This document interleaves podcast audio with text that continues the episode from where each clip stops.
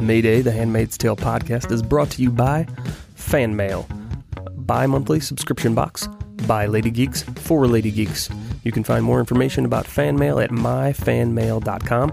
You can also use the promo code MAYDAY to get 10% off your first box right now. Also brought to you by Mine, a comics collection to benefit Planned Parenthood. Support Planned Parenthood with comics by Neil Gaiman, Gabby Rivera, Amber Benson, Gerard Way, Yona Harvey, Mara Wilson, Kelsey Herx, and more. Uh, you can go to the Kickstarter page. If you go to comicmix.com and scroll down, it'll be right there on the right hand side. You'll see the link, or go to their uh, Twitter page at Comic Mix, and you can find it. There are 22 hours left as of right now uh, to contribute to their page. They did meet their goal, so it will be coming out, but there's lots of stretch goals and cool things you can get if you contribute, so go check that out. And also brought to you by Nina Diaz, a fantastic singer, songwriter, lead singer of the band Girl in a Coma. She is touring right now with her band, uh, touring on her solo album called The Beat Is Dead. You can find information about her at ninadiazmusic.com and follow her on Twitter at, at Nina. So check her out. Uh, fantastic voice, fantastic artist. Once again, ninadiazmusic.com. Hey, everybody, welcome back. This is Justin from Mayday, the Handmaid's Tale podcast. Uh, this is going to be part two of our Warren Littlefield interview 20 Minutes with Warren. This is our second edition. Uh, part three will be released next. Uh, when we left off last time, Warren was talking about the Trump election and the effect that it had had on the production. So let's pick that right back up where we left off. Enjoy. The timeliness of it it was really almost kind of eerie. I mean, I yeah. for myself, you you know, you read the book shortly before production began. I read the book back in October of last year. Um, uh-huh. I was kind of uh, just read it off of a friend's recommendation, and I, you know, in the book it's very different. It's you know stream of consciousness, no, it's all in her head, uh, which obviously you can't do really well on a TV show. But you get to the part where in the book it's more trying to figure out how it happened and why it happened. And you get to the part where they talk about they machine gun Congress and the Supreme Court and the presidency, and then blamed it on Islamic terrorism. And I was in my car and I was like, wow, this book yeah. needs to get out of my head right now. Yeah. And I texted my friend and I was like, this is crazy because it was astonishing to me that a book written in 19 probably written before 1985 was, she wrote it in berlin in 1984 on a rented typewriter. It was just astonishing to me how it could have been written yesterday and come out and just be just right. as relevant. You're you're absolutely right. Um, uh, as we we've often said uh, um, any time in the last 33 years would would have been a good time to adapt this, and it's been adapted as a play, as a as an opera. Uh, in 1990, MGM made a movie, um, which not many people saw and, and wasn't very good. Um, but um, it, it was always such a powerful vision of of what a world that could possibly be, and you know, Margaret created Gilead using all historical precedent. So everything that she wrote, everything that she dreamed up has has its roots somewhere in history. And so, t- talk to me about your first reading of this book. So, did you have the same? I mean, I assume that you had the same feeling. Obviously, you got that, and you were like, "Okay, I really have to do this project." So, but, but walk me through your first reading of the book, and what were your expectations going in after reading Bruce's script versus what you found in the book? Well, um, Bruce's script, uh, I found, was just such a uh, a singular point of view. That the I think it's very very difficult um, to create an alternative world and and believe in that world um, and experience it in a way that feels grounded and emotional, so that it really affects you. And and I thought what Bruce did is it's so as Margaret did also, but Bruce with voiceover and with every step um, that Offred takes, we are there with her. We're so a part of her, and and and so we tried to execute a world where within the frame it always reflected her point of view, um, and and that each and every one of those frames that were constructed, um, they did feel real. Um, and and so I think the payoff is that um, you feel completely immersed in this um, in this experience, uh, and and I so I I felt that as big an idea as it is, that Bruce kept it incredibly intimate. Um, and I thought that that was a, a brilliant conceptualization of Margaret's book um, because they are a different form. Uh, as as you said, um, we're going from um, reading a novel to watching a television show, um, and and that's no easy task. Uh, but Bruce understood it. His instincts were so strong and so good, and when in doubt, he goes directly to Margaret's words. So words that come out of um, Elisabeth Moss's mouth, um, very oftentimes, um, those are words that you can find right there in the novel. Um, anyway, I, I, as I said, I thought Bruce um, completely, completely created a world, um, uh, a slavery, and a journey that um, that I thought was um, unbelievably compelling. And then I sat down and read Margaret's book, and I, I made a big, big cup of tea and sat down on my the couch in my den. And I got up a couple times to go to the bathroom, but I read it straight through um, because I couldn't put it down. Um, and it was well into the night. Um, but it was that riveting and dramatic for me. Um, and then I tried to go to sleep. Um, and uh, the next morning when I got up, I reread Bruce's scripts. Um, and again, had even a deeper appreciation for what he had created. Um, and that was it.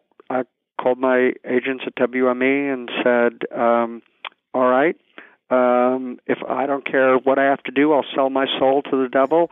Um, I want in. How can how can I have an opportunity to do this?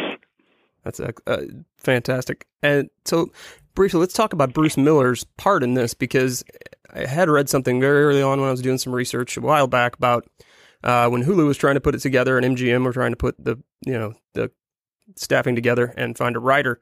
They were intent, probably you know with good reason in mind, to try and find a female writer for this show, uh, given yeah. the subject matter and the voice, and that they, it just couldn't happen for whatever reason. And Bruce Miller kept you know saying, I can do this. I want to do this. I've been wanting to do this for a long time. And they were like, we can't do it. There's, we can't have a man write this show. And finally, they relented to great acclaim and success. Um, obviously, 13 Emmy nominations with the Emmys coming up this weekend.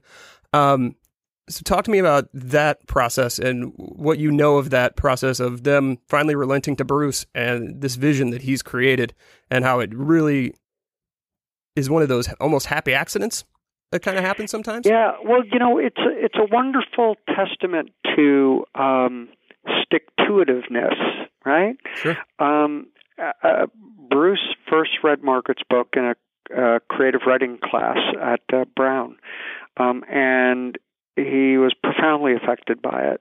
Um, and and in the 33 years since it had been published, um, and that was when it had first come out. Um, uh, he had gone back to the book a number of times, and in fact, um, a few times he inquired about uh, about the rights to it, um, but wasn't able to get anywhere. Um, uh, originally, um, MGM and Ilene Chaiken, uh, and Ilene is a the showrunner for Empire. Um, they went out and acquired the rights uh, uh, from Margaret for the book um, and that was developed at as a script at Showtime, and um, and and Showtime ultimately passed. Um, they were intrigued, but they passed, and um, MGM was looking for a new home, and Hulu said, "Look, we're we." With all due respect, we, we know Ilene is now doing Empire, and and we're not sure that Ilene found exactly the voice of this show and so we would develop it we would um, we would find a new writer develop it and we do think that the handmaid's tale could be a strong and important piece of development for us at Hulu. And they met with a lot of women. Um, they met with some men. They really did first and foremost want a woman. And then Bruce kept knocking on the door saying, "Just give me a shot. Give me a meeting." And and they were knocked out. And MGM and Hulu took um, a, a name that was not a sexy name in Bruce Miller, um, and they said, "This writer has such a connection to this material." And we really, really embrace his interpretation of it. And so, um, yeah, there might be bigger names out there. We met with them, um, but we think that Bruce Miller understands what to do with this property. And I think that should be celebrated. That's a bold move. You know, I, I sat in those chairs where I made those judgments for a long time. And um, they they made the right call and they gave Bruce the opportunity and and he absolutely delivered. And so it's a it's quite a journey of of how did this come to life um, uh, as we enter the Emmy weekend and and and to have those nominations for Bruce to get the writing nomination for the show to be nominated for best drama it, it, it's it's a remarkable remarkable journey but it took a lot of people in power to say we embrace that we're going to take this risk we embrace it and uh that's a great story. I hear a lot of risks being taken in the show. Did you notice that as, you know, with all your executive experience and president of NBC, did you see more risk taking be taken here than on your average show? Yeah, um, and look, we we used to have a, a mantra back in my NBC days of the things that scared us the most had the biggest upside, and there's a reason for Hulu and MGM to have had a lot of fear. Um, we because we we didn't go to the usual suspects, um, but once we looked at once we started looking at the footage, we saw that the relationship that the camera had to Elisabeth Moss's face, that that with her just walking across Offred's bedroom. That there was an entire journey there with no other action than her moving across the room. And across her face, we felt there was an entire narrative that was being expressed. And um, that's when we looked at that footage, we said, oh, we have a show. Um, and uh, so, yeah, it's it's the road not taken. Um, it's about embracing risk. It's about embracing the Reed Moranos and the Bruce Millers of the world, and um, and hopefully, you know that as we as we approach Emmy weekend, um, they continue to reward us as we've already been rewarded for our excellence. Um, the television critics picked us as program of the year and best drama, and uh, that's a pretty wonderful uh, blessing to go into this, and uh, we'll see. The competition is insane. The quality of great dramatic choices has never been better in television. Um, it's a platinum age. Um, and, you know, look, when I was out there with Fargo year one, there was good competition, but not the level of competition that there is today um, well, there's over 450 scripted television shows, um, and uh, and a lot of it is so outstanding. But the Emmy means more today than ever before. I think a, an Emmy win says to audiences, "I need to make time in my life for this. This is an Emmy award-winning show." Um, I, I, there's so much television to consume, but wow, I have to make an appointment to see this um, because it's that seal of approval. So, at what point, when you were in this production, as you were saying, you started seeing the footage and just realizing that this show was something different and different than you'd been involved with before? At what point did you realize this is truly special and exceptional? Well, we had high hopes uh, um, as we started shooting with Reed, um, but um, you really don't want to get too far into the wishing and hoping side of your life until you actually see a cut. And it was the first cut um, when uh, when Reed shared with us um, her vision, um, and when we looked at that first cut, um, we just went, "Wow!" Um, Elisabeth Moss is spectacular in this role. Um, Yvonne Strahovski is amazing as Serena Joy. Joe Fiennes, Commander Waterford, Max Minghella, um, Alexis Bledel, Madeline Brewer, Samira Wiley, Ann Dowd, um, O.T. Uh, um, and little Jordana Blake. I mean, we felt that on so many levels we had such strength in bringing this to life, and uh, and that Reed found it. You know that Reed found this very it's this impressionistic style of shooting that is not so literal and traditional, but the audience is very smart. Very, very sophisticated now. And so the way that we approach this production, the way it was shot, the way we edited it and present it, it says to the audience, we know you can follow this journey we know you get it, um, and come along for this ride. And um, and so a lot of things aren't spelled out; they're felt. Um, and uh, and and that seems to have worked for us. It seems to have worked for specifically Alexis Bledel, who her turn as Ofglen was, I mean, for the minimal screen time that she had, was absolutely astounding. Like I had mm. not, I was not aware of a lot of her dramatic work. I know she did some work in Mad Men. Um, I'd say the vast majority of people know her from her work in Gilmore Girls, obviously. Right. And so seeing this transformation from her and this performance, which for almost an entire episode is done with only facial expressions and her eyes, was yeah. just absolutely blew me away. And I think that obviously her winning this guest actress award uh, only solidifies that. And so tell me what it was like when you you got those, you got that cut, and you're watching the especially that final scene of episode three. Um, oh my god, yeah. that is just gut wrenching, and that entire well, performance. Alexis is so brave. You know, um, in person, she's quiet. She's very sweet. She's very gentle, and and she wanted to do this role.